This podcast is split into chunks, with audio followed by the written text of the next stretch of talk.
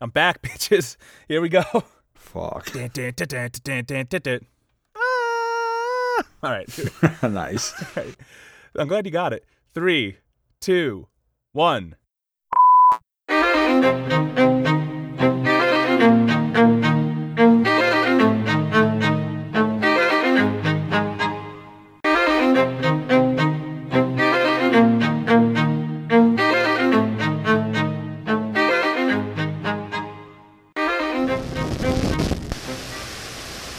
Welcome to the Politipop Podcast, the podcast where we take your favorite pop culture media and discuss the social and political themes within. I'm your co-host, Mike Booch, aka the Soy Boy Pseudo Intellectual, aka Comrade Soy Boy, and I'm going to a fancy party. You know what I'm gonna need? I'm gonna need my tie. Hey, what's up, man? Ah, dude, I'm so happy to be here. But uh, before you and I get into it, I want to let everybody know if you're listening on YouTube, please make sure that you like and subscribe to the channel. Um, and and for for all of you at home, no matter what you're listening on, rate and review, absolutely free. We really appreciate it. But also important, I'm going to mention at the end of the episode too. If you're listening to this and you enjoy this podcast, here's some homework for you.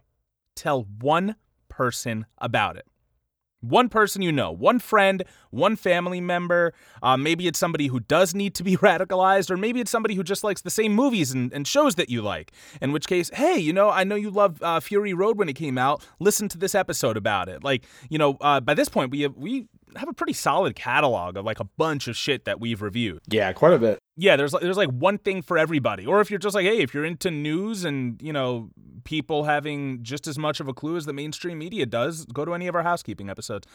Um, but yeah, so I want to let let you know, Ty, that I listen to the official Lovecraft Country podcast. Brought to you by HBO. That's right. I listened to yeah, I listened to a couple of the episodes today. It You is called- cheated on us. I, I I did Lovecraft Country Radio, and um, you know the the the show's awesome because not only does it have uh have you know your, your regular host, but also they have uh, guests from the actual show. So like writers, producers, actors. Um, so so they have a lot. They basically do what we do, but way better because they're like, oh, here's what I was trying to convey about racism when I wrote this scene, and I'm like, oh fuck, that's a good one. I didn't even catch that. That's awesome. But yeah, so so so anyone, if you're listening to this because you like Lovecraft Country, or or maybe you just want to learn a little bit more about about Lovecraft uh, Country, you know, the show, and not just our uh, you know our interpretations of it, then listen to that podcast because it's it's very insightful. Definitely. Um, but that being said, we are ready to review episodes 9 and 10 of Lovecraft Country. We started Oh. Lovecraft Country in September. We're here now, Ty. How does it feel? it's the end. It's truly the end. Um, you could you could say we're going full circle. The name of the last we episode. are. We are. and you know, I got to be honest. I don't know if I want to keep watching the show. They're going to do another season? I think so. Yeah. Oh, I probably won't. I mean, unless Yeah. it's for the podcast. I'm kind of. I'm kind of happy with like where it ended. And, like. ab- you know. That's what I'm saying. Yeah. And um and it's it's not because the show is bad in any way shape or form. No, it's not my favorite, but I do enjoy it. And you know, because I like shows that are not as good as this one. You know, like I I loved uh, Titans, right? Right, Like, right. And, and it's definitely not as good a show as as Lovecraft Country, at, le- at least in my opinion. But um, but uh, but you know, I, I think for I think for me personally, there were there were a couple things that were getting in the way. Uh, the the one is I'm not familiar with the Lovecraft lore, so I wasn't really able to appreciate it uh, from that angle.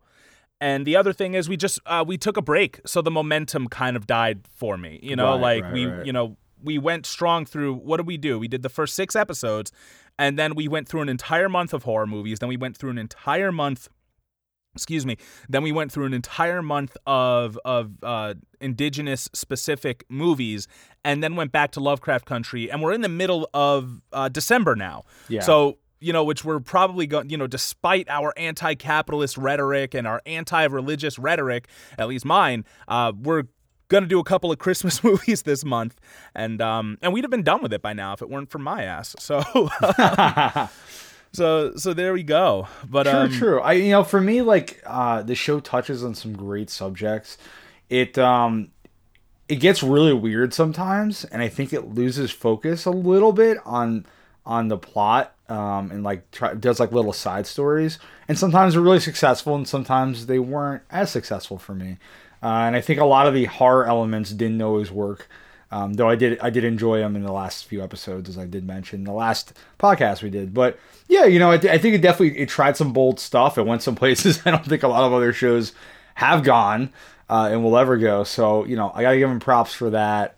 Uh, and you know, it was it was definitely quite the journey. And these last two episodes were very very interesting.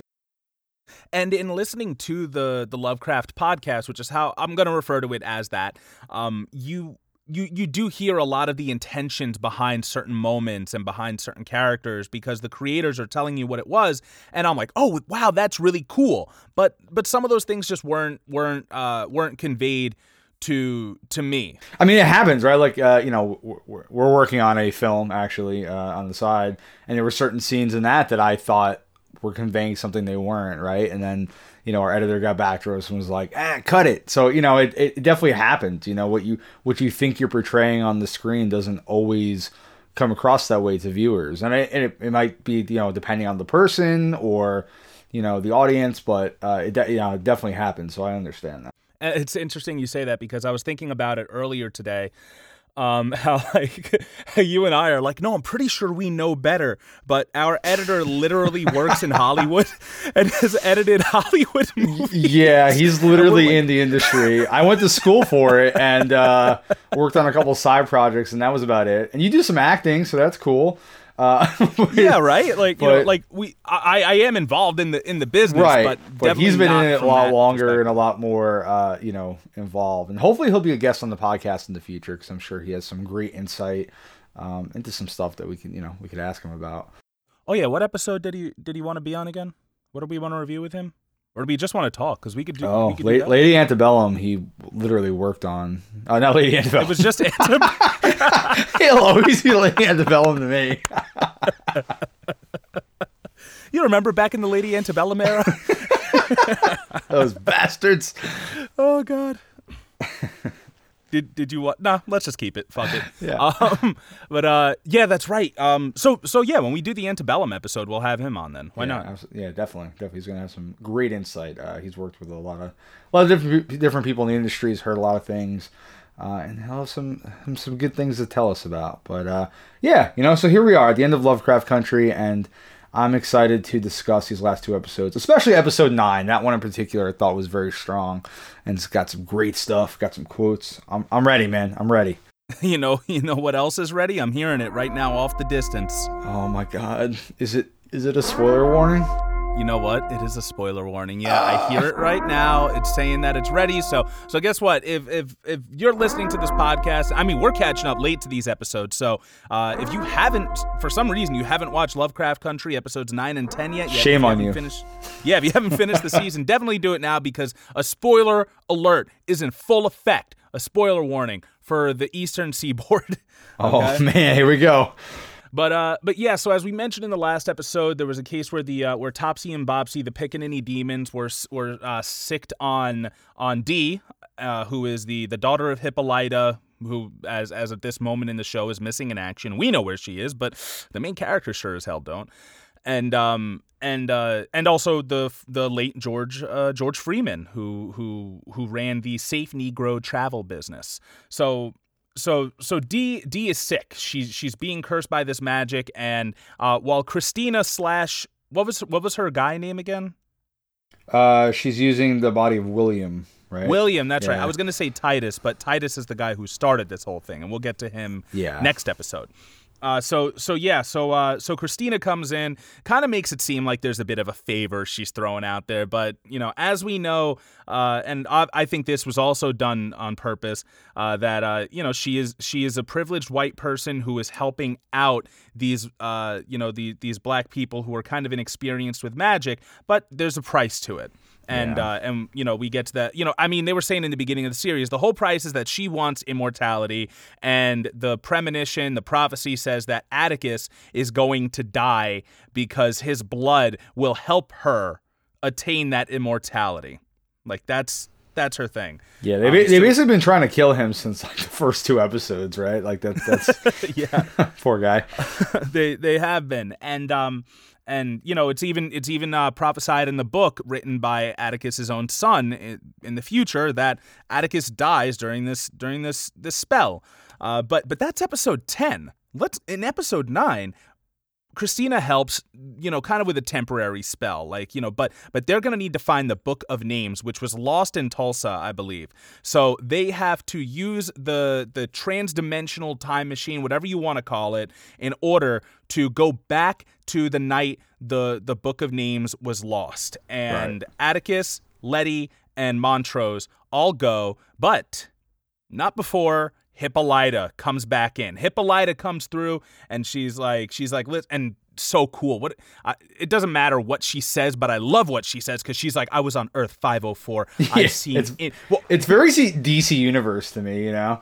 It is. It's DC Universe meets Stephen King, and uh, and and and it's great. And you know what? I'm gonna take a just a quick second to mention that the parts I loved about this show, like you said, the historical stuff, the social commentary, but the characters were my favorite, and I think they kind of let me down with a few of them. And that's why it's a little bit of a bittersweet thing for me. And uh, mm-hmm. uh, once again i you know listen I don't know better than fucking Jordan Peele or Misha Green, all right, or, or, or, or, even Journey Jurnee Smollett, right? Like I, I don't I don't know better than any of those people. I you know I just see as as a viewer and, and as a as a reviewer, if you will.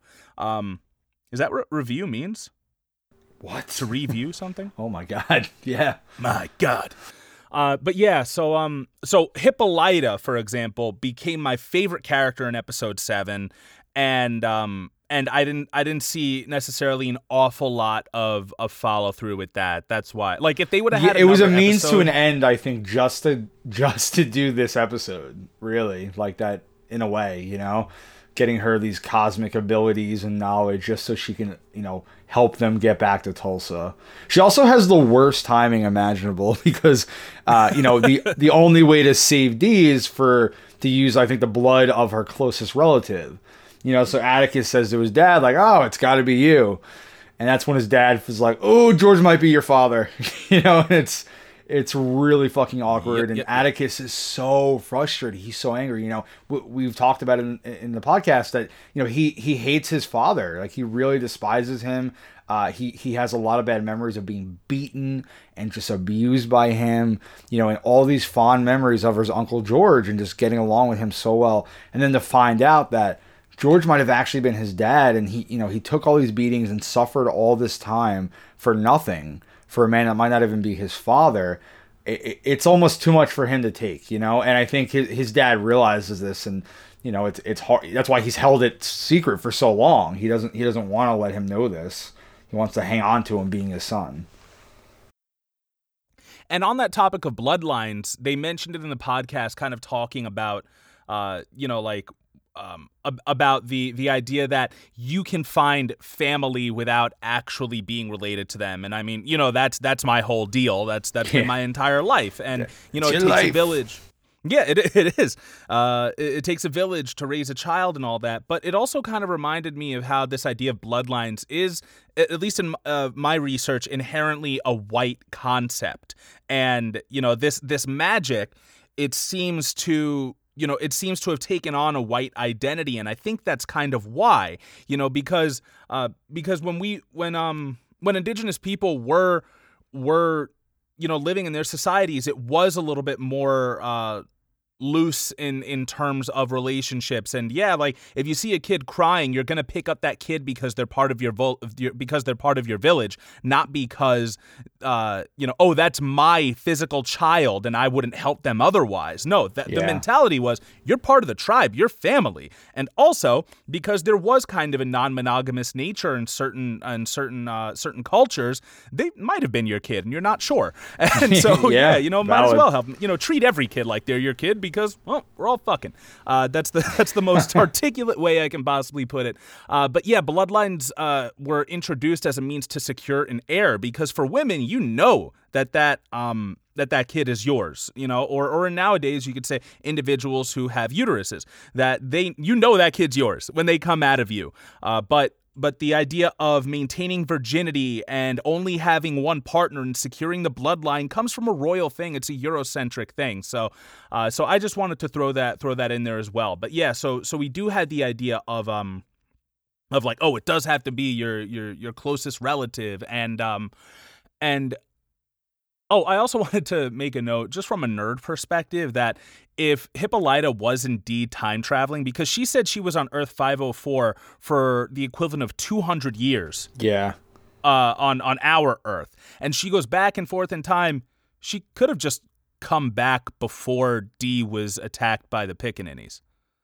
Like she still could have lived her entire infinite experiences of knowledge, wisdom, and adventure and discovery and still could have come back before that moment. I, I just want to say you, that you can't change the past though. Like the, I, I think in this world the future is always determined and the in the past is always determined. And I think they prove that later in the episode that what's meant to be is always going to happen. And she was more of jumping between universes, I think, than time traveling. So it was more realities than, than yeah. Time. It was it was very Dark Tower esque. You know, she was she was going to uh to an oh, alternate yeah, they did world do that shit in the Dark Tower too, didn't they? Yeah, you know, and and later on we'll see in Tulsa that you can't change the past no matter you know how much you want to. It's gonna wind up being the same anyway ah, that's sloppy to me. Not not sloppy writing. I just it's interdimensional travel, not time travel. I had confused it kind of with time travel, and so gotcha. that's so that so that's more on me because I mean clearly she can time travel, yeah, but only with yeah. the machine it seems. So I'm not yeah. sure, you know. Yeah, because you could like because hypothetically in any time travel story, you can send the person back and then know within a second whether or not they succeeded. Yeah. Like that yeah. like that's you should know right then and there whether or not they succeeded because that's just how it works. But whatever. Let's let's get into the actual show. For those of you who weren't here for our watching episodes, I want to go into a brief uh, history of the Tulsa Race Massacre. And uh, and Nerdist has a has a really good breakdown of of not just how Lovecraft Country deals with it, but also um, how Black Wall Street even came to be. So I'm just going to read an excerpt from that with your permission, Ty. Sure. Sounds good. Yeah. Guys, Ty runs everything behind the scenes. I know you don't think he does, but he he really does. All right. Um but yeah, so so I'll go through it. In 1906, a wealthy black Arkansas native named O.W. Gurley moved to Tulsa, Oklahoma. He purchased 40 plus acres of land for black people to have a thriving place of their own. So, just stopping real quick there, that's the fucking dream right there, right? Like yeah. if if I had the money, first thing I would do is buy buy land and and start a fucking commune there. Like start a commune where, you know, where we can work together for a better society and we can be, you know, we could be prosperous there. Like that's But that's you never key. can because the government will always stop you. But yeah, yeah, yeah I agree. Yeah, that's the I'd say dream because it's a dream. Uh, by 1921, more than 10,000 of Tulsa's black residents resided in the city's Greenwood neighborhood. Greenwood was a hub of hope and prosperity in an otherwise segregated and perilous world. There were shops, entertainment and cultural centers, a post office, schools, and more. The busy area of Greenwood Avenue, aka Black Wall Street, was a place where the powerful black dollar could circulate within the community. This, and uh, if you want to know more about circulating dollars between certain communities and certain ethnicities, um, the show Trigger Warning with Killer Mike on Netflix. It's a docu series. Has a really good episode about that, where he only decides to buy from black-owned businesses, and like he starves for three days straight, pretty much because where he is. I think he's in Georgia too. He's in Atlanta, and uh, and there's and still like he has so much trouble buying from black-owned businesses because like that's how crippled historically black business owners are and you know part of that comes from uh, what I'm talking about here with the Tulsa Race Massacre. This put money directly into the black people's pockets, helping them build wealth and ownership. Many people were living affluent lifestyles, which garnered contempt from white Tulsa residents. And, um, you know, according to History.com, there was a, a young man. Uh, he was a teenager named uh, Dick Rowland. He was a he was a black teen who rode in an elevator with Sarah Page, who was a white elevator operator. Oh, I didn't know that she was the one working it. Interesting. Mm. She ran Yeah, she ran out of the elevator screaming for no discernible reason while Rowland left the scene. And as I mentioned in the Watchmen episode, uh, they accuse him of sexual assault. They arrest him. A lynch mob comes, and the, the sheriff refuses to turn him over. Uh, a bunch of bla- uh, you know black people from uh, from Greenwood come to to to take him back. And uh, you know, there's some words that are that are shared, and those words turn to uh, turn to violence. People are shooting guns and stuff. So they head back to Greenwood, and that's when when it when it happens. Uh, White Tulsans, uh, some with weapons, uh, came into Greenwood shortly after sundown and began to wreak havoc. They burned property, stole and shot people on sight throughout the night. By the morning of June 1st, hundreds of people were injured, thousands were displaced from their homes, and a disputed amount of black people, ranging from approximately 26 to 200, died. Um, and it's interesting that later on, I'm sure a bunch of those people's ancestors would go to talk about how fucked up rioting and burning property is. Fucking assholes. Yeah, right. Yeah, that's a, that's a good point. Yeah, it's always the people that are talking about history too, though, right? Like, they're like these are the biggest history buffs. Oh, you know, the July, July 4th is the best fucking thing, and you know, oh my god, you know, is that how, is that how people sound? you sound like Um, comrade. You know, but but like, but it, you fucking hillbilly fucks. Ride my bike. If you're a hillbilly uh, comrade, we, we love you. All right. No, uh, yeah, of course. Um, no, and, and I do think that also that that caricature is, is also classist, but that that's a whole different thing. Go Right, to right, go to go to move left. Um, but um, but yeah. So so the the article goes on to just talk about how even even like black press, uh, in addition to black businesses, like were crippled for generations after. Like it was it could never be rebuilt the same ever ever again. Now, where does this play into into Lovecraft country? Well, this was the night that the Book of Names was lost, and this is is kind of one of the this is the watershed moment. This is a defining moment for Atticus's uh, parents and and uncle because they were all there that day. Yeah. I mean, it, this this shape. I mean, this shapes Montrose's character completely. You know, it's uh, it's something that's haunted him his his entire life. Uh, you know, before this and leading up to this has haunted him. Uh, and you know, and and again, we, we did discuss Tulsa a little bit in in Watchmen, and you just gave you know a great uh, summary of of some of the stuff that happened. You know, and, and I think just seeing it on screen um, is just so jarring. You know, and I, I I remember when Watchmen came out and people saw this, they really didn't realize like how true this was. You know, you see literally airplanes bombing the city and you're like, this can't be real, but it is. It really happened. Um, you know, and it's an important part of history that I think is just not talked about enough.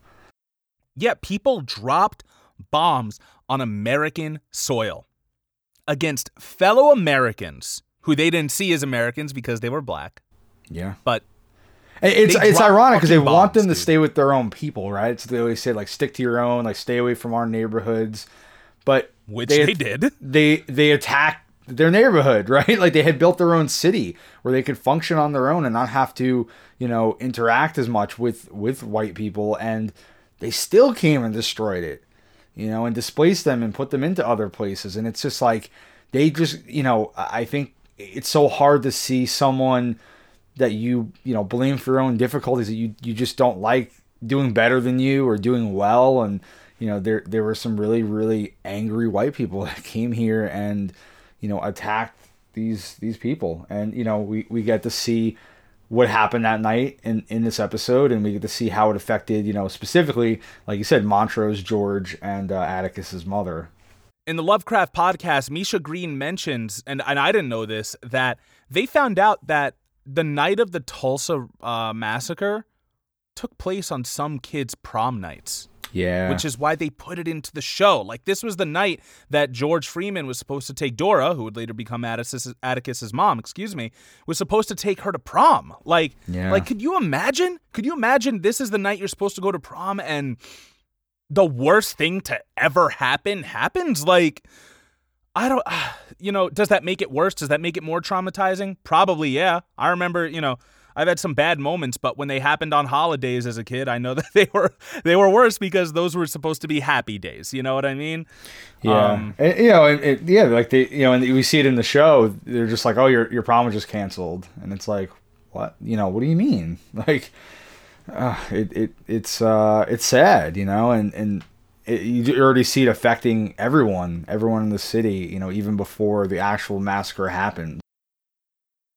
Oh yeah, so so so speaking of um speaking of the the the prom there's there's this moment so they finally go back in time and uh and Montrose's whole experience he's reliving his his trauma here uh not only and and you know what? This explains why he's such a history buff where he always has to bring up history. Like he's like oh i remember my daddy whooped my ass so bad because it was the day of the 1921 tulsa massacre like, like he, he'll never forget um but uh but yeah you know it opens up on montrose getting his ass kicked by his father because he was trying on george's uh he was trying on george's george's suit for for prom Right. and um and not only that but like he was made fun of for being feminine because he he there was a flower which is just it's it's It a was, boutonniere it was of course, yeah, yeah, and he- Yeah. He, was wearing it, I guess, in his hair or something, right? Like, I don't well know. i think he just either you know what we might have to look so the corsage is is for the girl to wear on her wrist right. So maybe he was just holding it, or like we don't see that. We just see him getting his ass whipped,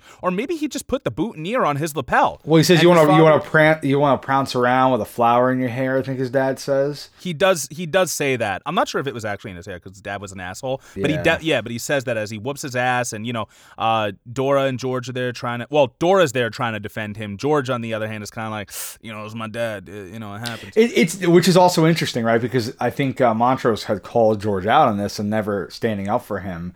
You know, and, and and Dora does bring this up too, right? She she stands up for him, and then she's like, "Oh, it always seems like your brother's the one taking you know more lickings than you are. You know, why don't you do anything about it?" And you know, kind of calling George out on this, and you can see he's nervous. You know, he's probably scared of their father too, and doesn't necessarily want you know to take that kind of abuse. And this is you know this is difficult i think for everybody because it's like how do you go back and you know and we do find out that they can intervene like they can like physically interact and alter time if they choose to and um you But know, can they? you- I- yes and no we'll, we'll get to that We'll Yeah, yeah. Well, like, you know what- what's interesting here though is like Montrose, you, you really understand him because he says as he's watching this happen, he goes, "I deserve this." Like he Yes, really believes that he deserves it. You know, Letitia's like, "No one deserves that," and and it kind of makes you realize, you know, he he is so ashamed of of being gay. He's so ashamed of of that that he really believes that he deserves to be punished, and that's why he he really beat Atticus because deep down, you know, he thought that was how you were supposed to handle things. It's what he knew, and, and I think that's just such a sad sad thing to happen. And you know, Montrose isn't always the most likable character, but you really do feel a lot of compassion for him here and understand like why he wound up the way he did. Yeah, and this, you know, this this really hit me on a personal level too because um you know, I've I've talked in the podcast multiple times about about the way I was raised by my father and you know, I know his past and I know that what happened in his past is an explanation but not an excuse. Right. And like Yep. that's what they're giving you with Montrose, and they say it on the Lovecraft podcast too. Explanation, not an excuse. Like it doesn't doesn't make it right. Like you can break the cycle anytime, but it's like, all right, I see where that happened. Um, Yeah, I was just funny because I, I I was watching it with my girlfriend and I, I said it to her. I'm like, you know, he could have chosen to break the cycle with his son, and he didn't. Like he kept it going, and it you know it forever damaged their relationship in a way that you know I don't think anything will ever fix it. did she have a take on it? She just agreed. Nice. yeah, um, but uh, but yeah. So like, how do you go back and not help your parents though?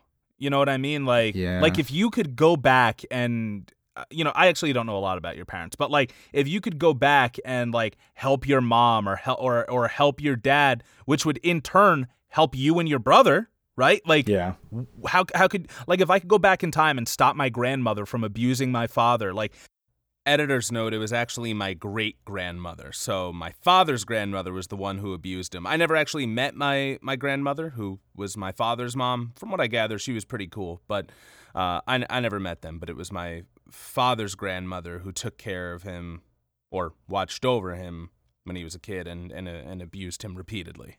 So there you go. Back to the podcast. How how could like if I could go back in time and stop my grandmother from abusing my father, like stop the behaviors that would have turned him into into who he was that would later shape me, like how could I not? You know, but but they they got to watch. They got to remember their mission. Um, Montrose leaves, and you think that he's leaving to go warn George about the future, so that way he'll survive. You know, kind of like they did in Back mm-hmm. to the mm-hmm. Future. Yep. Um, uh, and Tick has the genius idea of, of course, you know, let's split up. Um, well, you know, uh, like Tick Tick's whole thing is that they they don't know what's going to happen if they change the past, and he's so afraid that if anything does change, you know, not only will could he not be born but then his his son won't be born.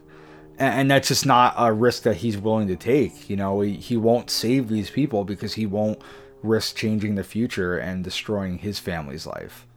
Yeah, we see that Atticus is ready to make a lot of sacrifices for his son, which in a way makes him a lot like Montrose. And we, you know, we don't see it right yeah. away, but but but it but it does. Um now I have a you know what let's get to it and uh, so so so there's this moment where where montrose makes his way to the park and and he he sees this moment that he had as a young man with with his boyfriend at the yeah. time i have this and whole quote written down by the way so go oh tell me say the quote then please right. i love it uh, so you know he he wants to intervene you know he's talking to his friend he wants to help him and he's trying to tell atticus that you know this boy's going to die and atticus says, you know, it doesn't matter, you know, and, and Atticus is very angry. He says, you know, when this is done, you and me, we're done, right? Like we're gonna finish this, and then we're not gonna talk ever again. And his dad's trying to explain to him. He's like, you know, he big this guy's mood, by you know, the way, big mood. I know, right? he's like, he's like, you know, Montrose says this kid's not important. He's, you know, he's nothing. He's like, he's just in the first in a long line, uh, long list of sacrifices I made to be your father. And mm-hmm. that, I think that kind of catches Atticus off guard a little bit and then Montrose kind of takes a minute to explain, and uh, trigger warning for a little bit of the language in here. But uh, you see right there, I'm telling him we can't be friends no more because he's a faggot and I'm not. I lied to him and myself for so many years. I cut out all the soft parts of myself just to be a man because men have sons. I swallowed my pride when I found out your mother was pregnant and could be George's. You were my son. You had to be. I did it all and I would do it all over again because the only thing I ever wanted was to be your father. And and you know that's it's it's some powerful stuff there. You know, he's he's yeah, talking about how he lied about, you know, his own truth and how it, cost the life of someone he loved. Um, and, and how it, it, it caused him to be so angry all the time. But, you know, as much as Atticus felt like I think Montrose didn't really love him, it was all Montrose really had, right? Like being his his father was uh, it gave him it gave him purpose. It made him feel like a man. Um, you know, it, it it was so so important to him that no matter what happened, you know, he could always say Atticus is my son. And you know, he sacrificed a lot to do it, you know, and and again, that's that's not an excuse for what he did to Atticus. Is not Atticus's fault, right? Like not, nothing that happened yeah, to Montrose yeah, is Atticus his fault. never asked for any of this. He never said, "I want to be born so I can validate your masculinity. I can validate your life. I don't want your life." Yeah. You know? yeah, but like exactly, like you know, it, it, you can't blame the child. It's never the child's fault. They nope, are they are they can. are innocent of this. Um, and, and I think that's one thing that Montrose, you know, has not really fully accepted, but you know, it does it does really really make you understand what you know who he is and what's important to him, and you know that he does love Atticus. You know, maybe not all for the right reasons, but he is really important to him. Yeah, and I mean, you know, I, I've I've seen that personally too. Just um, you know, every time I would, you know, back when I was still talking to my father, like when I would visit him and my mom, like you know it was all like they they somehow had my diplomas from some of my belt tests um you know they had pictures of me that like i i didn't i didn't even think about um you know certifications because for a while i i kept my stuff there while i was moving around and they happened to hold on to a bunch of it and um you know like all of my accomplishments became my father's accomplishments. Mm. because it was wow look at what my son did. Look look he graduated college. I never did that. Look he fucking got a black belt. He, you know i never did that. Like everything i had ever done was for him at least you know to him you know like oh wow yeah. look at my son. And you know sure sure enough you know I'm uh, I I haven't spoken to him since I've been on TV and stuff but you know, oh, this is my son. He was on TV, stuff like that. You know. Yeah, I, I get that too. I mean, my my dad, I talk to every once in a while. Uh, we have a okay relationship now, but you know, I remember growing up, especially once my parents separated, and you know, he he'd ask me all the stuff going on in my life, and he always mentioned, "Oh, this way I could tell everyone at work, and I can tell my friends, I can tell the family," and you know, he needed to get the gossip so he could talk about his kids and you know how much he knew about our lives, and you know, me and my brother, and you know, it's like you weren't really involved in it, but you want to tell everyone about it, so it makes you seem like you you know you are a part of it. So I, I definitely understand, you know, uh, where you and Atticus probably yeah. feel, you know. So it's it's something I think we all have some daddy issues that we can yeah. relate to. You, you, know, at least I don't have zaddy issues. Hey. No, no, but um, you know what's interesting? I didn't think about it until you just mentioned it too. But like, when, now that we're putting all the puzzle pieces together between Montrose and and and let's say your father too, like, imagine going to work and all of the heterosexual people there talking about their kids. Yeah you know and and it's like okay is this something i'm kind of left out of now no i, I have kids i can talk about my kids even though i'm a gay man like you know maybe maybe it does mean more to to let's say your father and montrose than you know than to you or i because like it's kind of just expected of us as hetero men to have yeah. children at some point you know but like but one you know that's a just kind of maybe it's something that that's a privilege that we're just not aware of as heterosexual men. That's yeah, and and for know, these these my dad and Montrose, it, it's a beard, right? Like it's their yeah. it's their way of hiding and not and not showing their true you know sexuality by saying, listen, I have a son, I'm a man, right? What Montrose said because men have sons. So you know that's what proved that he was a man, and you know all the horrible things his father said to him, you know, weren't true because he had a son. Wow. Well said, Ty. Well said. So when we're getting to this moment, uh, we see that Montrose's boyfriend is not only does he get what a terrible day. Not only does he get broken up with by by the only probably the only boy he's ever loved because he's young, yeah. but then he gets called an N word, hard R, the F word, the homophobic one, and then shot in the head by some white supremacists who yeah. just come, which you know back then just white people.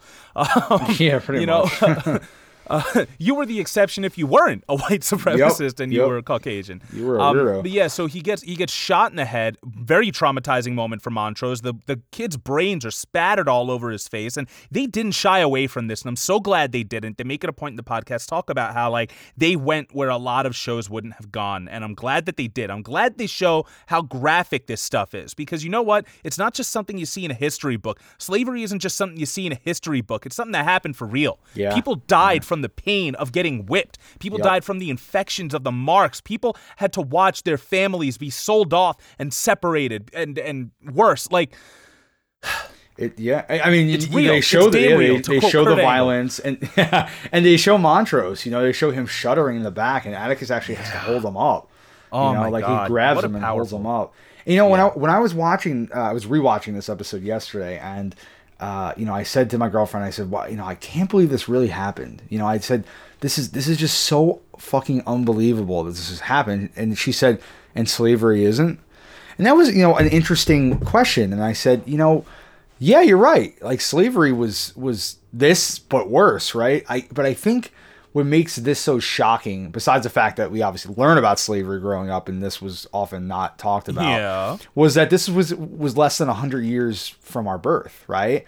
It's in the it's in the same Holy century, shit. you know what You're I mean? right. Like it's 1921. I was right. born in 89. You know, obviously there's some time there, but it was it wasn't like you know the 1800s or the 1700. You know, this is the 1900s. This is supposed to be the the modern era, and this shit was still happening. And i think that's what just kind of blew my mind. I'm like you know you know people i knew were alive during this time you know? Like uh, my my great grandmother who you know i did meet before she passed away, she was alive during this, and it's yeah, she killed people at the Tulsa. No, I'm kidding. I'm kidding. I mean, you know, I made the same joke. I was like, she could have been there. I don't know. I really who, don't yeah, know. Honestly, who does know? I mean, because even fuck knows? Atticus's parents and stuff, like they were, you know, that was Oklahoma, and then they then they went to Chicago, like yeah, you know where he was raised. So we should have uh, Pope back on here. Maybe his family was there.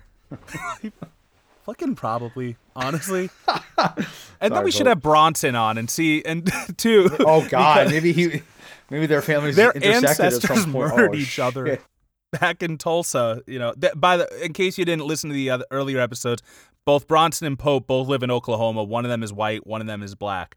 Uh, so, so And they're all that's- friends, and they gave us some information on some other episodes. So uh, yeah, Oh yeah, they did. Yeah, one of them was on two episodes, and the other, you know, helped with the Watchmen one. yeah, so, yeah. um, yeah, but uh, but yeah. So so shortly after uh, seeing his boyfriend get murdered, he his uh his brother and Dora, his neighbor, you know, they were all very close, are now getting attacked by this mob in the park.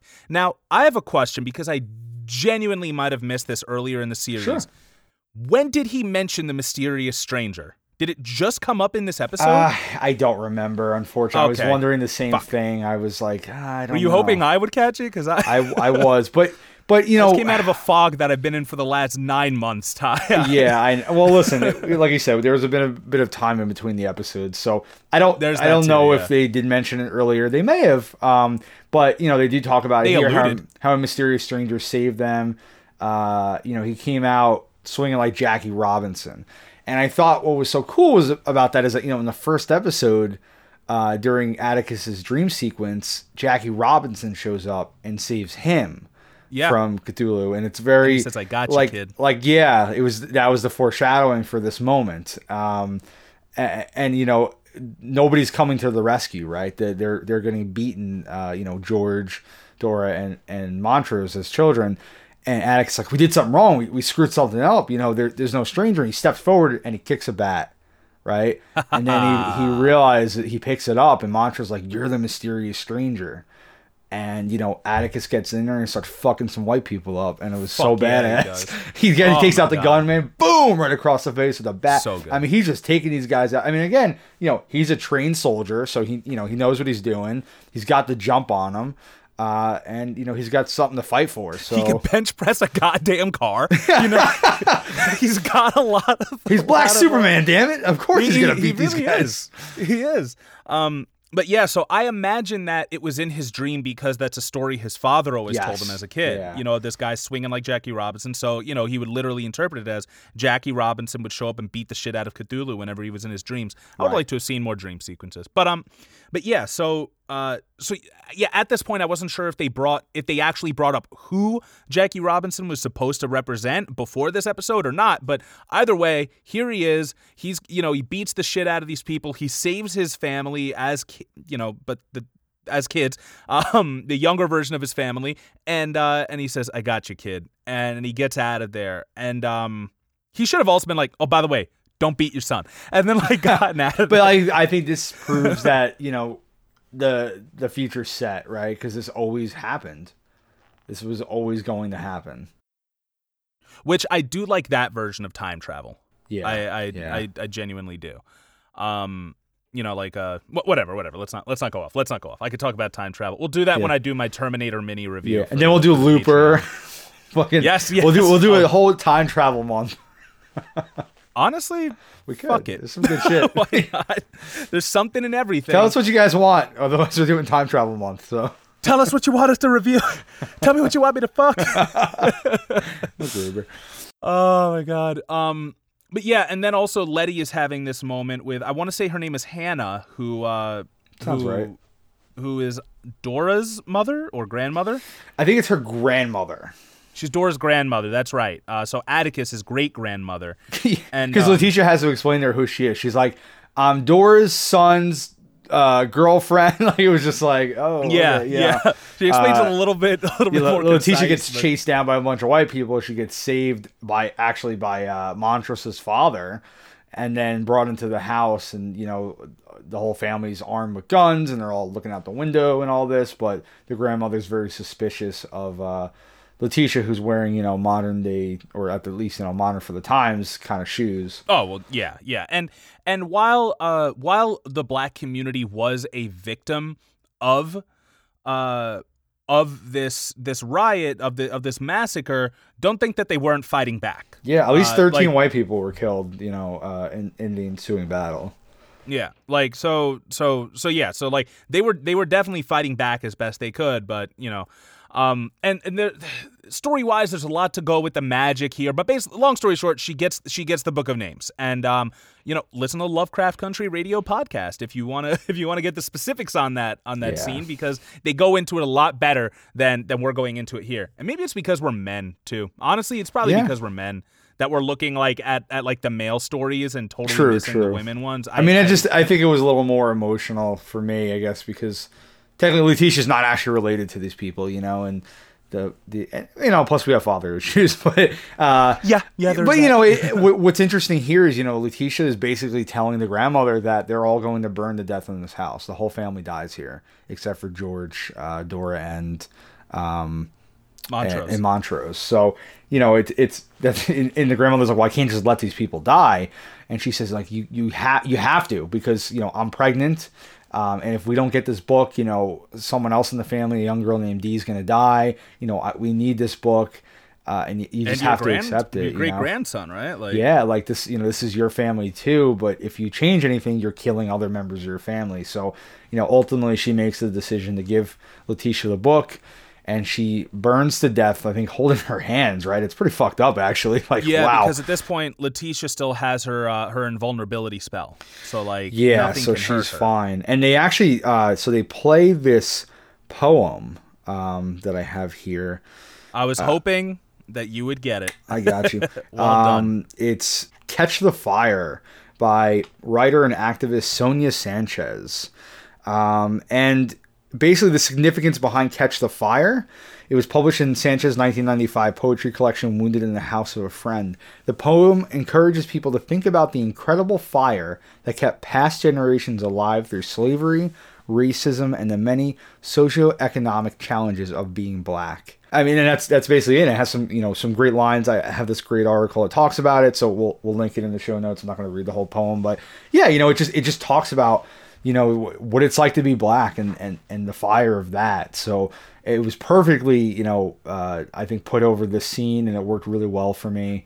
Yeah, Uh, as there's a literal fire encompassing. yeah, I, I love their use of you know actual you know poetry and songs and, And modern day speeches. you know, too, yeah, you know they, they really use you know from from actual black people of the world. They bring it into the show and they they put it over these scenes, and I think it just lends a very authentic you know realism to to what we're seeing. Um, and so yeah, so the scene was you know it's very it's very brutal watching her die, but it's also you know in a way uh, It's sad and powerful. and beautiful and, and all these kind of things. And you know basically Tisha walks out of this house and she's just she's walking down the street and the bombs are being Clutching dropped right by the by the airplanes all around her and she's just unaffected by them. She's This was so totally invulnerable cried. um, and, oh really you cried Yeah, everything yeah. uh, and and, and she's holding the book um, meanwhile you know uh, Hippolyta is like she's got these fucking things in her veins that are powering She's the time the machine. system, bro. Yeah, and she's like, "Ugh," she's like spitting out like fucking yeah,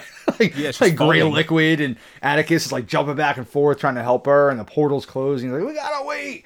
Um, and there's a moment where Montrose is left behind. The portal actually closes, and he looks outside the window at, at Black Wall Street being burned down and he sees you know all these people being killed and he sees the fires and you know he starts talking about all the people that died there and he, i think he mentions uh, dr jackson the best negro surgeon in america shot in the face uh, you know, I think he says someone like Whitey Phelps, and he says, and worst of all, what they did to Commodore Knox. And Commodore Knox was a 20 year old uh, kid who was the last person killed um, in in the Tulsa mass, uh, massacre. And you know, and he's just he's just reflecting on these people that died that he knew, and then you know, he personally knew them, right? You know, and, and then the portal opens and, and uh, Letitia and him make it through and, and, you know, they have the book and Atticus is clutching Hippolyta and she's like, did you get it? He's like, yeah, we fucking got it. You know, and they're, they're, they're all, you know, very, very much emotionally and physically, you know, exhausted exhausted. Yeah. Yeah. It's, it's, you know, wow. What an episode. Yeah. Um, and I also want to mention that he he also mentions Peg Leg Taylor, who they they they reference a few of these individuals in the Nerdist article too. Uh, Peg Leg Taylor uh, is um is known for his victorious stand with a machine gun. Legend suggests that he died during a single-handed defense stand down, but Taylor allegedly survived the night. So, you know, it Oh. seems to be a little bit of a gray area, but could you you fucking imagine, you know, just one dude with a machine gun be like, "Ah, you motherfuckers." Blah blah blah blah That's blah. Like badass. Taking him down, man. Like, oh my god. Th- This this was a very emotional episode for for for the characters, for the viewers, for the production team, for for everybody. You know, this is um it's it's it's very powerful and uh and of course at the end of it hippolyta has extended herself beyond her limitations and her hair turns blue now she resembles the character that her that her daughter dee has come up with the comic book character Orynthia blue right, and we have some right. fun facts about her in episode 10 that i'm gonna that i'm gonna that i'm gonna tell All I know is I'm so thankful that you know this happened in 1921 and racism was you know extinguished in the 60s and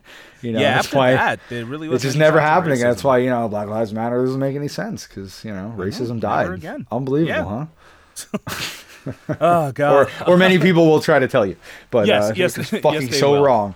well they won't even quote that they'll say slavery happened forever ago Oh god, yeah, even now? worse, right? Like Yeah. man. That's what they'll say. But um, and once again, those are the the so-called history buffs. Uh, but yeah, now we're on episode ten, full circle. I will mention now that I do not like the trope of the pregnant, uh, the magical pregnant woman. It was um, and and I, I think it's just tired personally, and they uh, you know, they, they did do they did make Leti an important character before she was pregnant, but Yeah. it's kind of used so often that the character isn't important until she becomes pregnant. Even the Dark Tower series used this trope. You know, for as great as that series is, it also has some ridiculous and sometimes problematic stuff. So you know, you can love something while ex- while noting that there are parts of it that could be better, which is said in the first episode of this of this whole show, right? when he talks about Lovecraft. Um, yeah. but uh, but yeah. So uh, so basically, this is culminating in which they there, there's a lot of magic stuff going on. They end up conjuring up uh, Titus, who kind of started this whole thing, and and he uh his he was the owner, I believe, of of the slave that Atticus keeps seeing in his visions, who once again is escaping a burning house, and um and uh, you know they're able to conjure him and whoop the shit out of him in person, which was great. Uh, you know, because like because Well, technically it's Titus. isn't, isn't yeah. that his relative? Yeah, so yeah, he the reason why Atticus has magical blood is because of Titus, because Yeah. you know, because he he gave that blood to to to the you know the love child that he I don't even want to say love the rape child that he had from you know from his slaves. Yes, Um, exactly. yep. Oh, and and and speaking of which, they made a really great comparison in the Lovecraft podcast between just kind of having access to stuff because you know Christina slash William is the one who they go to for all the magic stuff because they know about about magic best, right? But it's not that they're necessarily better with magic than any of the any of the black people in the show it's that they've just had access to it for a longer period of time so when you do think about the so, uh, the socioeconomic disparities uh, that that still exist today between the white and black community you think about opportunities you think about different privileges like you do have to realize that there is a head start that some people have over other groups Yes. and you know and that in this show it's magic but in real life it is you know it's capitalism they have a head start in capitalism you know they they you know they have you know 400 years of free labor that helped build their country you And can barely peop- get by with a head start in capitalism. Can you imagine what it's like to not that? have that? Right? You know what Yeah. I mean? Like, seriously like holy shit. Talk about like having your hands handcuffed behind your back, and you know it's just you, Yeah. you just can't survive. Now, once watch the actual show, listen to the podcast to to the Lovecraft podcast. I didn't really get into the whole magic thing, and um, you know, uh, it. I I did see that this this was really nice to see that it was kind of like a, a, a reckoning of the racial sins of the past, like finally giving this dude his comeuppance.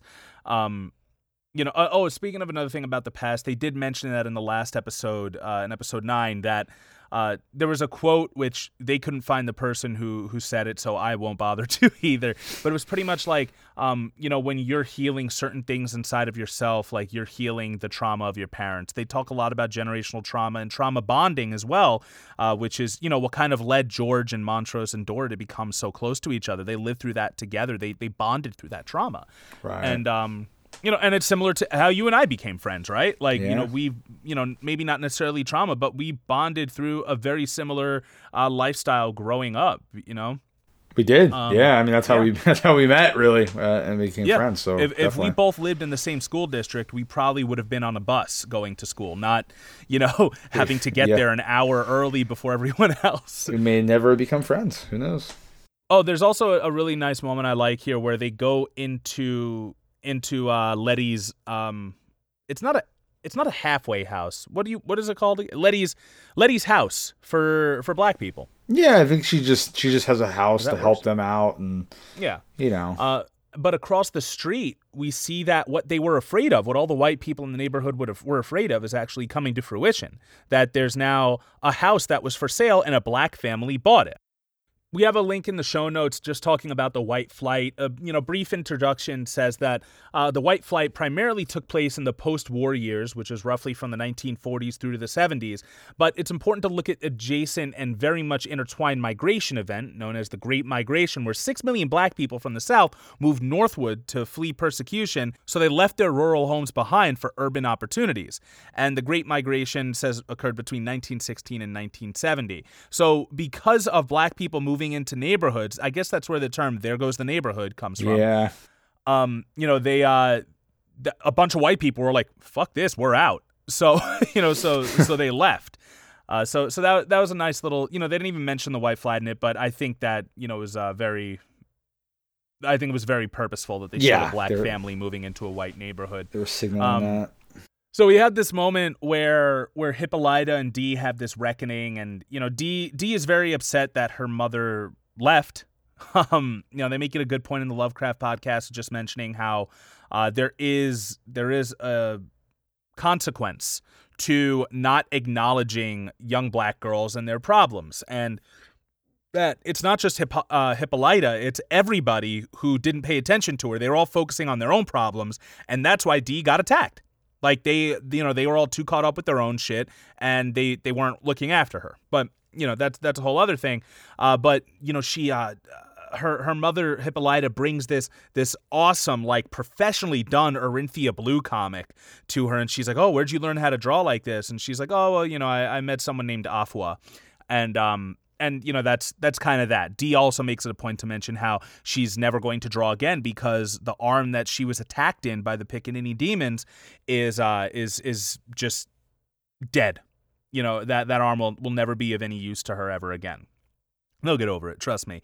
But um, I looked it up. I looked up. I said, "Is there an artist named Afua? Do you know who Afua is?" I do not.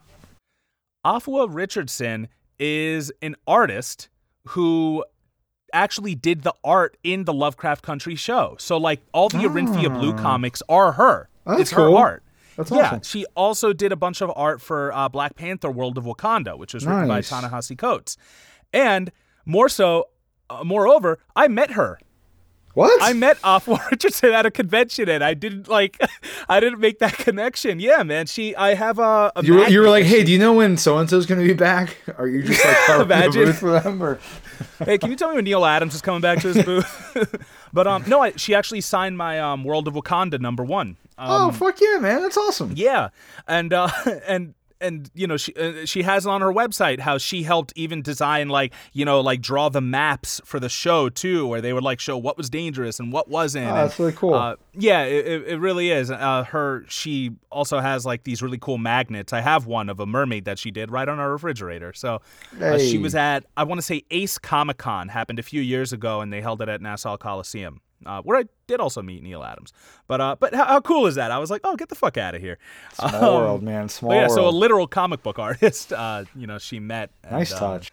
so the big crux of this episode is that multiple people are coming together now, multiple people throughout the series, uh, which is leading to the you know trying to take down Christina and make sure she can't get her immortality. Bringing all this whole this whole family together, right? Like, uh, I think even uh, Ji-Ah, right? Doesn't doesn't Even uh, Ji-Ah. Atticus goes to her and he makes amends, and you know, to me it was kind of half-hearted because it's like you know he treated her like such shit till he needed her. Um, Yep. But he's like, you know, you you are family. The connection we had was real. You know, I'm so sorry. You know, he, he holds her. He's reading off of notes he put on his hand. yeah, he's got flashcards. family. The the waiters behind him, like, you know, like holding up signs. yeah. It's Andrew Lincoln from uh, from Love Actually. Yes. to me, you are beautiful. Yeah, you know, he's holding her hand, you know, telling her she's family, and she fucking buys it, man. I feel so bad. She really loves this dude because she's like, Oh, "All right, yeah. good, I'm in. Let's go. I'm gonna jump in, Son of a you know, bitch. with with your fucking new girlfriend and your baby and everybody else." oh, It'll be great to see a bunch of humans who I will never be one of ever again because I am a nine-tailed demon spirit. Uh, um, but uh, but yeah, so so everybody comes together. They're all traveling in uh, you know George Freeman's car, uh, which is now Hippolyta's car. Um, it's the family car, if you will, the the safe Negro travel car. And um, they have this really awesome scene where there's this song playing, and they all start singing together, even though they know they're headed towards something terrible. And that was a um, cute scene. I enjoyed it. it was yeah, it was beautiful. My favorite part was when Montrose chimes in. He's Montrose, Montrose and Hippolyta are, are why I watch this. Show. Yeah, I would say honestly, Montrose is probably the best character. Uh, not the best person, not my favorite Yeah. person, but the the best character. You know, the one who's got the most layers. I think. Yeah, I mean, it's like when we say that, like, oh, Atticus isn't our favorite character, like Atticus, Atticus was an asshole or whatever. That's like nothing against the show. The show No. is great because of it. it he, Atticus is very well written, and he's very well acted by Jonathan Majors. Like, Absolutely. I, I, and I, cheer for him at times. You know, there's times where I'm like, Yeah. "Fuck yeah, Atticus, get in there, beat up those white supremacists." You know, but there are times where he frustrates me very much so. Yeah, yeah, and you know that's that is that's just that's a testament to to the power of of the writing of this Yeah, show. because it's being human, right? Like in Yes. real life, you know, eh, nobody's perfect. Every, we all fuck up. We all make mistakes. We all disappoint the people in our lives. Unfortunately, you know, uh, you know, when you watch a show and the character's perfect and you love them all the time, it's just not realistic. And and that's what they, you know, they're going for in the show. They want to make sure these are real, fleshed out characters. Yeah, and they tried to kind of get the jump on Christina, putting a bunch of stuff in place beforehand. You know that that was gonna like, uh, you know, put her at a disadvantage, or she wouldn't actually be able to conjure the spell. But Yeah, I mean, well, you know, we should probably talk about too the, the you know what happened with Ruby and and Letitia, right? Because Ruby sides with Yes. Christina initially, and in episode nine, she she leaves with her, and she even says to Letitia, "You should be getting in this fucking car too and getting out of here because Atticus' family is crazy and blah blah blah." You know, and she goes with with uh with Christina, but Letitia and her meet up again in episode ten, and you know, I think Letitia like breaks down just exactly what Christina is trying to do and, and explains the whole situation to her. And it probably it finally puts some doubt uh, in Ruby's head, you know, and Ruby and, and, and Christina have have a scene together where you could tell Ruby's definitely questioning things and she's nervous, but you know, she spins it very quickly like, Oh, I was just thinking about you and me and you know uh, they wound up kissing right it's her first time with a woman you know because it's not in a woman's Oh, yeah, body right, it's, it's, yeah. with, it's christina's body their true selves. Yep. Yeah, I mean that's kind of where the scene ends for us, and you know you're not really sure if Ruby's being legitimate with her. Is it does she really have feelings for Christina? Is she really open to being with her now, or is she using her because she's trying to get more information for her sister? And you don't, you're really not sure yet where she stands. You can tell that she's she's kind of torn between them because they're two people that mean a lot to her, uh, and you know we find out later on um, that unfortunately Ruby was trying to help Letitia and Christina caught her in the act and says she killed her, right? She yeah, that she, says she her. killed her, and she used her her magic, you know, her little her little potion to become Ruby and and pose as her. Now the only thing is is she like according to Christina, the person has to be in a vegetative state in order to take their body. form. Yeah. So technically Ruby might be alive, right? Yeah, it's. I think she might be. I mean, But you know, severely injured or incapacitated, but maybe still breathing at the very yeah. In order for that, I mean, or she could have just killed, you know, taken her blood, killed her, and then she's only gonna need the ruby spell once, right? That's Like, true. That's true. Maybe that's it. You know, that's a possibility too. Now, here's my biggest issue with this episode: is there's so much that happens off screen. Hmm. and um, you know they really try and put it in there. And you know, listen, uh, no, nothing is ever so easy. You know, show business is fucking difficult. Entertainment is difficult. Maybe ten episodes is all they got. So they're like, all right, we're putting it in there, we're putting it in there, and uh, you know, and so so I'm not I'm not saying anything against the against the creators, but uh, but you know, like at, at you know when this spell is finally happening, uh, you know, a little bit later on, like we see all these flashes of things that apparently happened before they even got into the fucking car. Yeah. And I yeah. couldn't make sense of all of them as they were going by. I would have had to pause each and every individual thing and be like, "Oh, what was that? What was that?" And even the Lovecraft ep- uh, podcast episode, they didn't talk about it. Like they didn't talk about the fact that um that that Dee uh that Atticus actually introduced Dee to the uh, to the Shoggoth. The you know the big you know the animal with multiple eyes and and, and ebony skin. Hmm. They didn't you know they didn't discuss that at all. They just said that oh yeah Dee has a Shoggoth you know watching over her while she's in the car and and you know but but you know they have a quick show, a shot of it you know they have atticus getting baptized uh, you know which which for you know for 10 seconds let me talk about this. If you're a person of color who still subscribes to christianity i do not understand why. Uh, that is all i will say. Because historically the entire reason that that that your your ancestors have been oppressed is because of religion and or gold okay? When i when i think about when i think about the fact that that my family comes from a place called the Dominican Republic, even that upsets me because the whole reason it's called Dominican Republic is because the Dominican priests who came and fucking renamed the thing. Yeah. No, I mean that's that's You know, like uh, good point. it would have still been Hispaniola or whatever they called it. You know what they fucking called it? Home. Like, you, you Well, know, I think they- I, just like just like white people, though, you know, everyone needs a a guiding force in their life, and and for a lot of people, that is religion, and that's God. You need you need to, to believe that there's some sort of you know eternal paradise when you're gone, that there's somebody upstairs making the decisions for you. Because if you ever have to think about the fact that you know every choice really is your own, then you have to face the consequences of your own actions, and I think that's hard for for humanity to really deal with. Yeah, it is. Or you know, it's also difficult to say how do I keep going on unless something else is there. Yeah. But you know, um and, and I'm not I'm, I'm honestly not here to criticize religion. I do want to save that for our punk rock Jesus episode that we do at some point. Fuck yeah. Um, which I will make sure to have an actual, you know, person who subscribes to the faith on the podcast so we can kind of go back and forth and have a healthy dialogue. Yeah, But I'll see if Jesus is available. I'll try my best, but uh, he yeah, is a I busy mean, guy. is he, he's uh, they've been saying he's coming back for a while now. Yeah, waiting. this could be his Uh, big his big comeback actually. the I Up like podcast. Imagine we you heard it here first, folks. Jesus Christ. Um, if Jesus did come back, he was probably fucking killed by a cop already. What do you fucking Oh know? man, like, Shit. like let's be fucking real, right? yeah. Um, oh, that's a great comic book idea. Write that down. Um, Jesus comes back, but he keeps getting murdered. Like he's like, all right, I'll come back in the Middle East again. It'll be fine. Boom, Barack. You know, fucking drone bombed you. You know, drone strike. Like oh man, that's so good. I love that right. five part But, um, series. Yeah, yeah, that's a that's a solid five part series. You're right. It's healthy. Um, but uh, but yeah. So if, if you are listening to this and you and you are Christian, I'm really I'm not trying to insult something that you hold so dear to you, but I do want to let you know that while you believe in in in your faith as as being what you know what guides you and what gives you strength, I believe that you are just a strong person. I believe that that all the all of the great things that that you that have happened in your life because of you working hard or or whatever else it might be that that it's it's from you it's from within and if you need to tell yourself that it was a greater power then that's then that's absolutely fine but do not doubt yourself have faith in who you are I I think that's a great way of putting it. I've never been anti-religion, but I never believe that religion should dictate your actions. Uh, you know, against other people.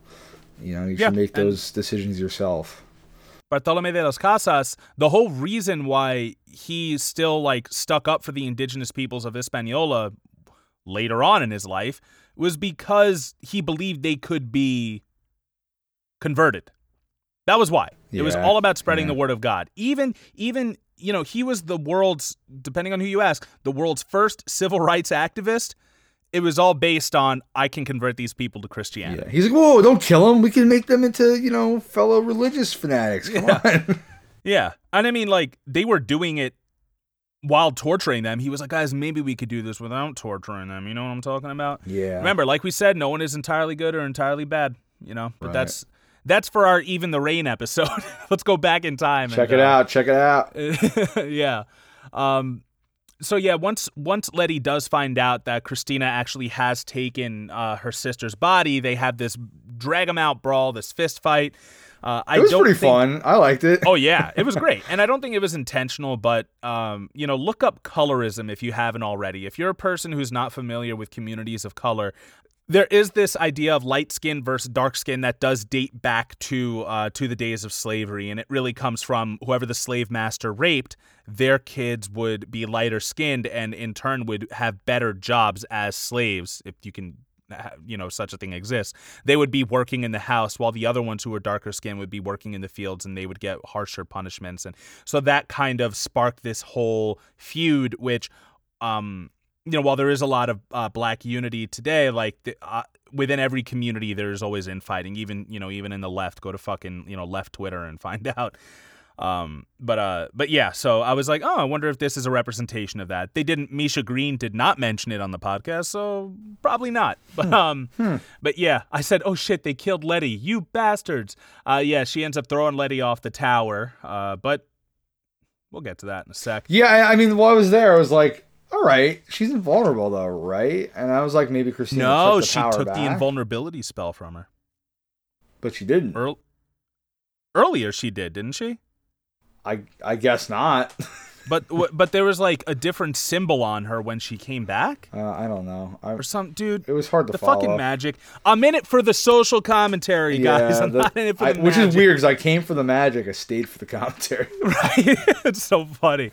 Um, there's this funny moment where it's not funny, but like you know they get Atticus in this contraption, and Christina tells him that you know Leti's dead. He can totally get out of it, and he's acting like he can't get out of it. Like the things that are holding his hands down, he's holding onto them. Dude, because Like- his, his arm hurts if he lets go. He's he's keeping the blood flowing. He could have taken his hands out. He could have fucking unbuckled the thing that was around his waist. We've seen this fine. dude fucking fight monsters hand to hand, and uh, he's like, "Oh shit, they tied me up. Damn it, can't get out." oh, if, if you look back at that thing, you know, I'll find it, I'll screenshot it and send it to you. You'll be like, Alright. yeah, he could, totally could have just let go of the, the handles. Um, Like, and also, uh, you know, so so yeah, so we also have Montrose, Ji-Ah, and Hippolyta taking, you know, taking down, uh, you know, trying or taking on this mob that Christina has sent, uh, sent to to apprehend them. Th- this was underwhelming for me as well. Yeah. One of them is a Naruto, and the other one is a fucking mystical, multi-dimensional super soldier mother being. Like, I feel like the other one's a thrown some. Kamehamehas. Montrose did the most. he did, he did actually. He It was just like, an abused "Aw." man, you know. I was like, "Come on, this is the best you guys can do, really?" That was that was that was a little underwhelming for me. I really would have loved to have seen what Hippolyta can really do after training with the Dahomey Amazons and fucking hanging out with Garnet from Steven Universe, and you know, even give him a two step, give hit him with the Charleston that you learned from uh from Josephine Baker. You I know, know something, That'll right? show him. Man. That'll show him. Um, and and also we had this moment where, moment where Dee's in the car reading Lovecraft Country, and uh, and one of the Shoggoths attacks her because they're back at Ardham. By the way, that's why they call the episode Full Circle. Yeah. They're back at Ardham, where George Freeman was killed in the second episode, where the house burns down in the second episode. Like you know, it all goes back. So that that was a different one. I thought it was hers that was coming to the car, but I guess that was a different one, and hers kills it.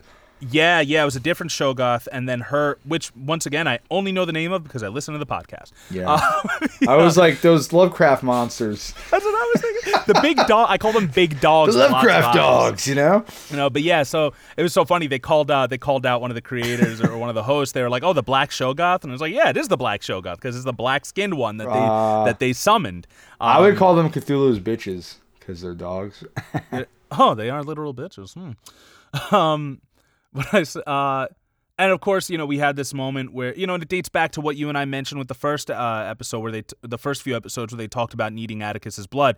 You know, she fucking bleeds this kid dry. Boom. Oh my God, You know, not across the street, right? You know, not across the road, right down the He street. lasts you know? pretty long during that too. He's like, oh, yeah. He's like waving around like, Seriously. holy, it's fucking gallons of blood pouring out of this dude's arms, So much blood. So he has he keeps extra in his in his huge fucking and of course makes all his loved ones watch as this Yes, yeah. The mob finally overpowers the super soldier and Montrose and the Naruto and gets you know and gets them uh you know, they all have to watch Atticus as he dies.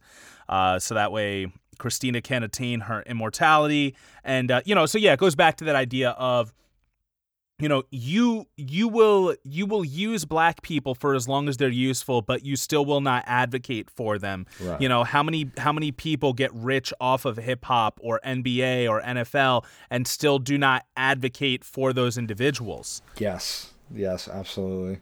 it, it you know it's just something to, to to keep in mind why do the coaches why do the coaches in football have and by football I mean soccer why do they have black lives matter um uh tra- you know jackets on which I'm not sure if you if you've seen uh, D was watching uh, women's football the other day and I was like oh shit all of their coaches by the way have black lives matter jackets on none of the NFL fucking coaches do Interesting. but the but and and that's the American team. The Yeah. American football team.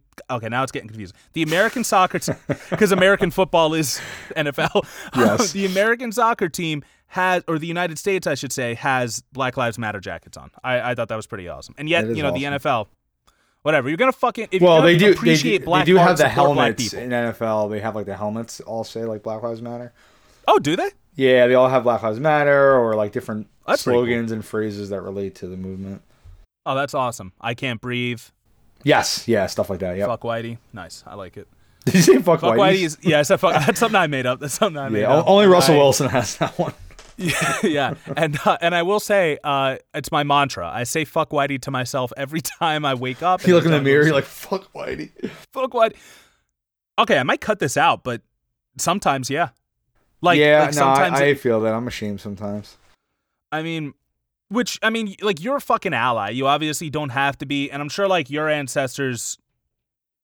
Did they did they come after all that shit? Like I- if I you're mean, Italian, Listen, I can't make up for what they did, but I'm I'm incredibly disappointed with you know certain things I said and did in the past, and that's like that's the stuff that bothers me. I wish as I, am I, as you am I. You know, Wish I wish I knew better uh, back then. You know, because I think it was ignorance. That's why I always I always believe. Yeah.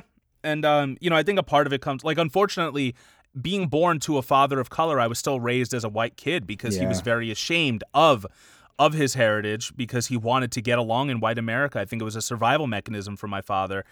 Um but like now that I'm learning all of this history about about, you know, the destruction of the Indies and Hispaniola and and everything like I I don't know. I, I I'm upset at my privilege. I feel guilty about it because while technically I am a part of this fight, you know, while while I you know while somewhere I do have Taino blood and African blood running through my veins, I am a white man, Yeah. and Yeah. you know, and part of me part of me does feel guilty for that, and. uh you know, and, and when I think back to like, hey, the whole reason my family speaks Spanish is because the people who destroyed our ancestors made them speak Spanish Yep. and and you know and even if you go back to the you know to the to the Dominican Republic there was one of their presidents who who intentionally tried to whiten the race he forbade darker skinned people from procreating with darker skinned people because So he wanted wanted everyone a- to have lighter skin, right? yeah, he wanted a lighter, whiter Dominican race. And, you know, I think that's part of also where I come from. Because my father, like, you can tell he's darker, but when he was a kid, he was like, he was very white. Like, he had very light Yeah. skin.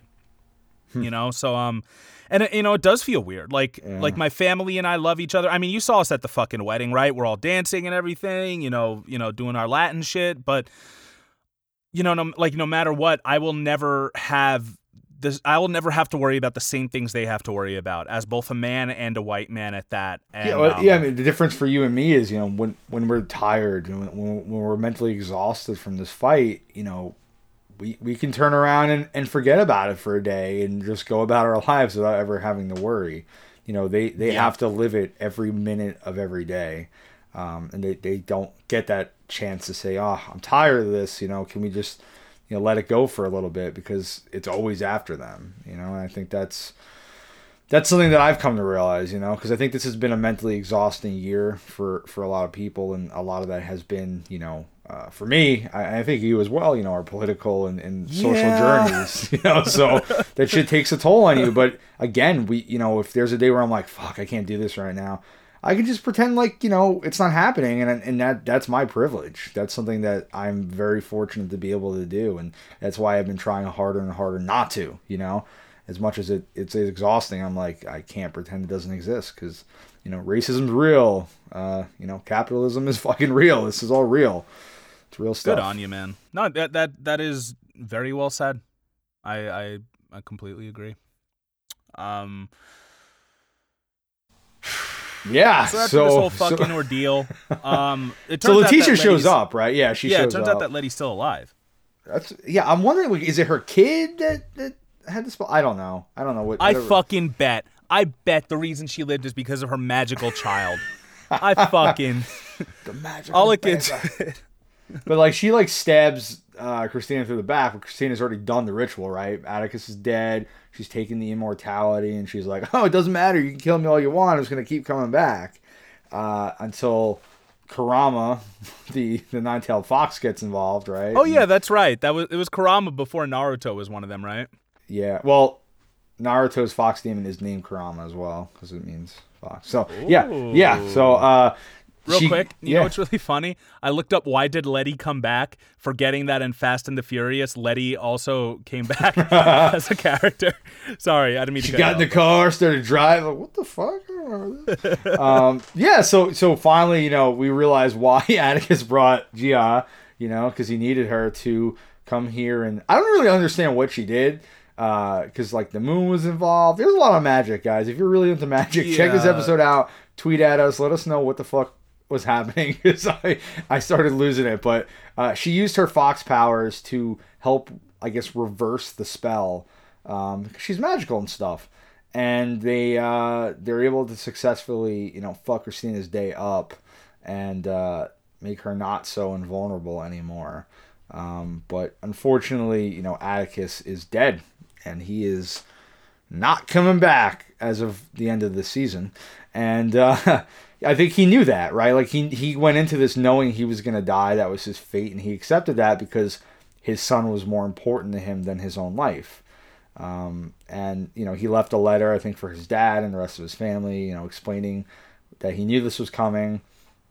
They knew we were coming, and he, uh, you know, he he does die, and he, he he's you know he's ready to accept that. Um, and, and the episode kind you know kind of ends in a very you know heartfelt emotional way as they you know they take him down they're taking his body and uh, you know they're they're they're leaving. And, and just as they do Dee shows up right with her mechanical arm. Fuck And- yeah, she does. and uh, and her her little uh, Cthulhu dog.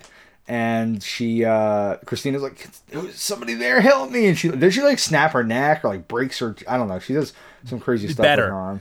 So so this choice is uh is is talked about in the Lovecraft podcast. Nice. And they say it's because you know, so they're talking about how they make a story about revolutionaries, but there's this whole concept of peaceful revolution that's always put out in mainstream media, right? Like it has to be peaceful, blah blah blah, all this other shit. You know, but they they they say in the podcast themselves are like any any revolution or protest that's ever brought about anything has had violence in it yep. You know and that's you know we talk about in the the last episode they had that poem they were talking you know nat turner is mentioned in that poem. Nat turner fucking took a bunch of hatchets and rebelled.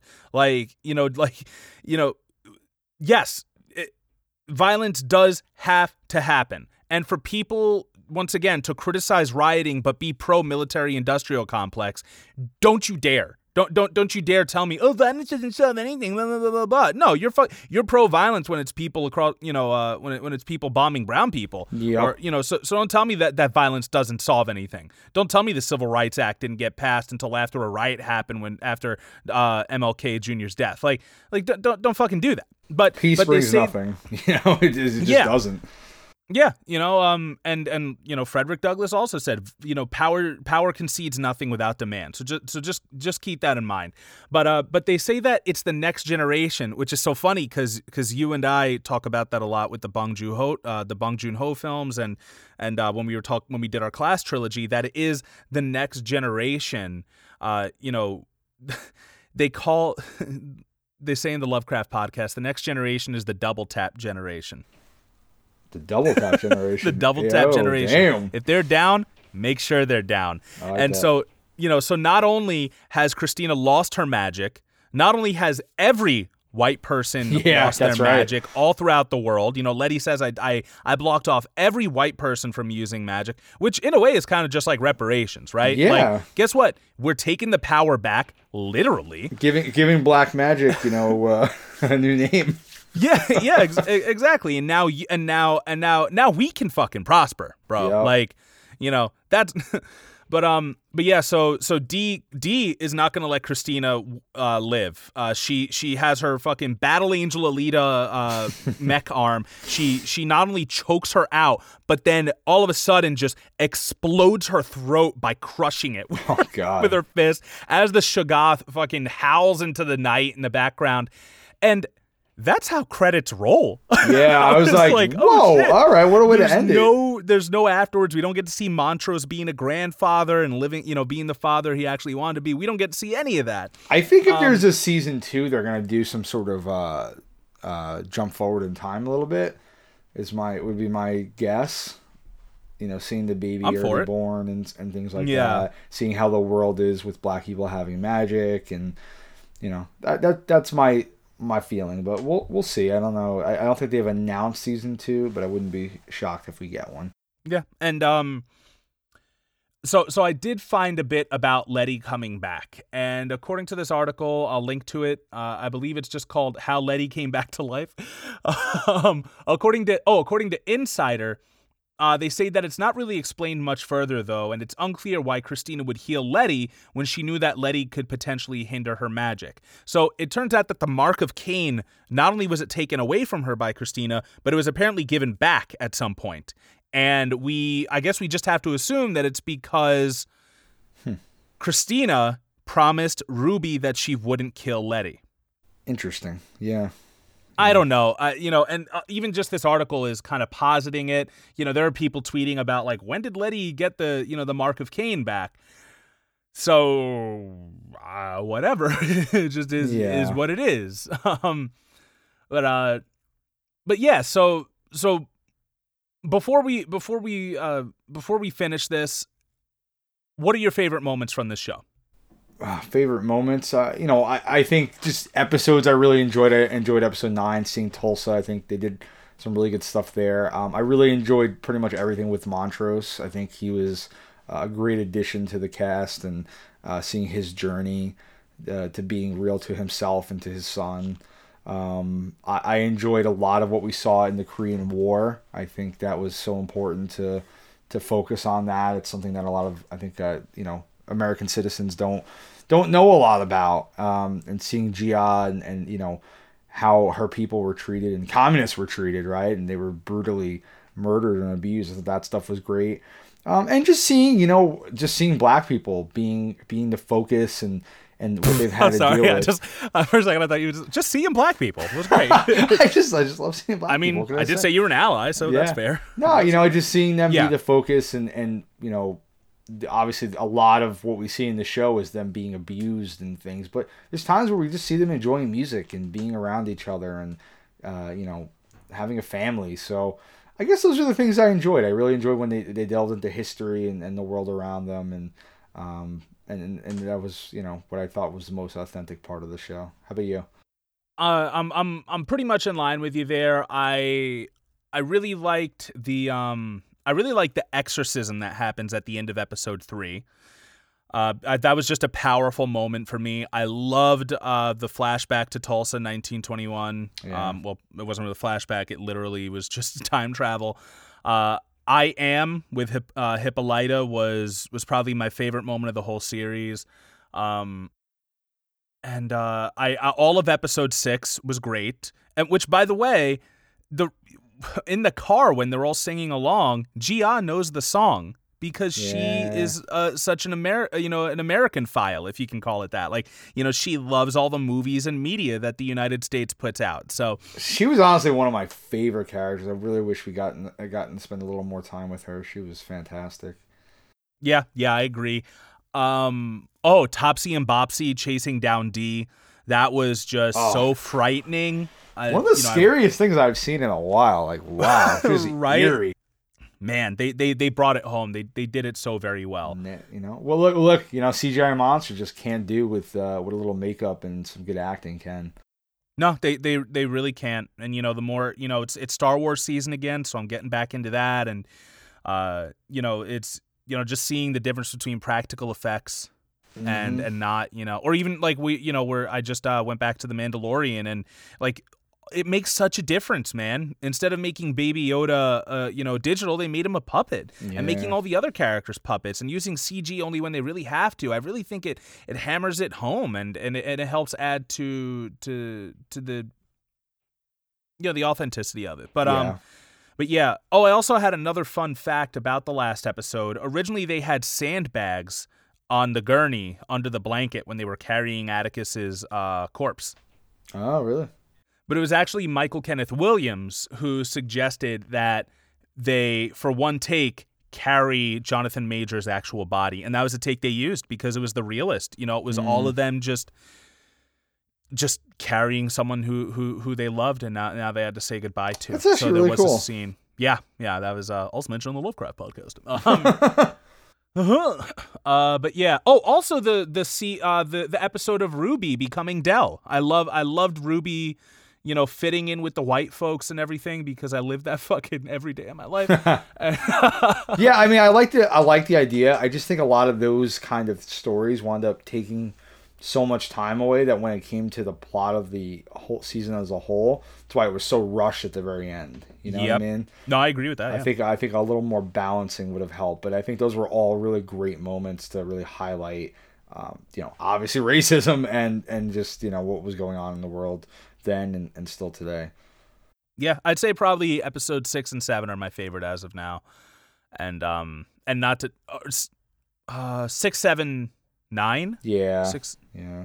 yeah Six and nine great, are mine. I know. like seven too. That Yeah. discussing Emmett, you know, Emmett Till and everything. You know, there's over overall just uh, you know, uh, you know, awesome season, and you know, let there was some stuff to be desired, as I mentioned before. But in a world full of shit we fucking hate, let's talk about you know what we do like about it, right? So, That's right.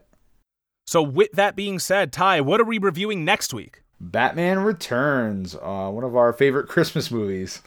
Oh, I didn't know you liked it as too. That's I, awesome. I don't love it as much as you do, but I loved it as a kid, so uh, it'll be fun to delve back in. I didn't like it until after I grew up because it scared the shit out of me as a child. Oh, see, I I loved it, and then my love went to you when you became an adult. Now you love it, so there we there go. we go. Perfect. Perfect. But uh but yeah, so so we are going to be doing a couple of uh, of Christmas movies this this uh, this month. So next week we'll be doing Batman Returns. The week after that we will be reviewing The Grinch, and uh, yeah, just covering you know themes of capitalism and consumerism and stuff like that. But uh, but yeah, uh, Batman Returns is one of my all time favorite Christmas films. Uh, it's one of the ones that I that I have to watch every year, and more so just because it's a Batman movie that takes place during Christmas. But you know, don't don't tell anybody about that. um, remember that you can listen to us, rate and review us on a variety of different podcatchers. Uh, you know, especially Apple uh, Apple Podcasts. Please make sure that you uh, you know that you that you leave a five star rating and review. It really helps out the podcast. Once again, your homework is to find one person that you know and tell them about this podcast. See if they'll listen to one episode. It, it really helps a lot. You want to contact us, interact with us, you can find us on Twitter at PolitiPopPod, Instagram at PolitiPopPodcast, email us at PolitiPopcast at gmail.com. And uh, I always recommend this. You can find our show notes and sources at PolitiPopPodcast.wordpress.com. As for the Patreon, we are still putting up the audio booch, uh, How to Survive Anything, Anywhere. And uh, this week, you'll be able to see chapter four of How to Survive Anything Anywhere Planning and Preparation, where uh, they talk about learning about the places you're going to be visiting so you're prepared to survive, and also uh, problematic stuff regarding other countries. Uh, the guy's like, they hate women here, so you got to wear this. This guy trains Marines and shit. So, Oh, um, and also it's from 2004. Uh, so, so some of those some of those uh, laws and and you know political commentary on, on other countries might be might be uh, outdated. Uh, but yeah, you'll also find a lot of other great content on our Patreon, bonus content and stuff. And uh, yeah, for as little as three dollars a month, you can you can uh, become a patron and and help support the podcast. And as for you, the listener, right now, thank you so much for tuning in. We really appreciate it. I'm just going to tell you that for the Politipop podcast, I've been Mike. I've been Ty. And no matter what you're reading, watching, listening to, no matter what you're buying, uh, this this this holiday season. Remember to never stop thinking, never stop learning, and please, for the sake of everyone, read between the lines. And scene. Ah, there. Oh, I heard the click after. Perfect. I love it.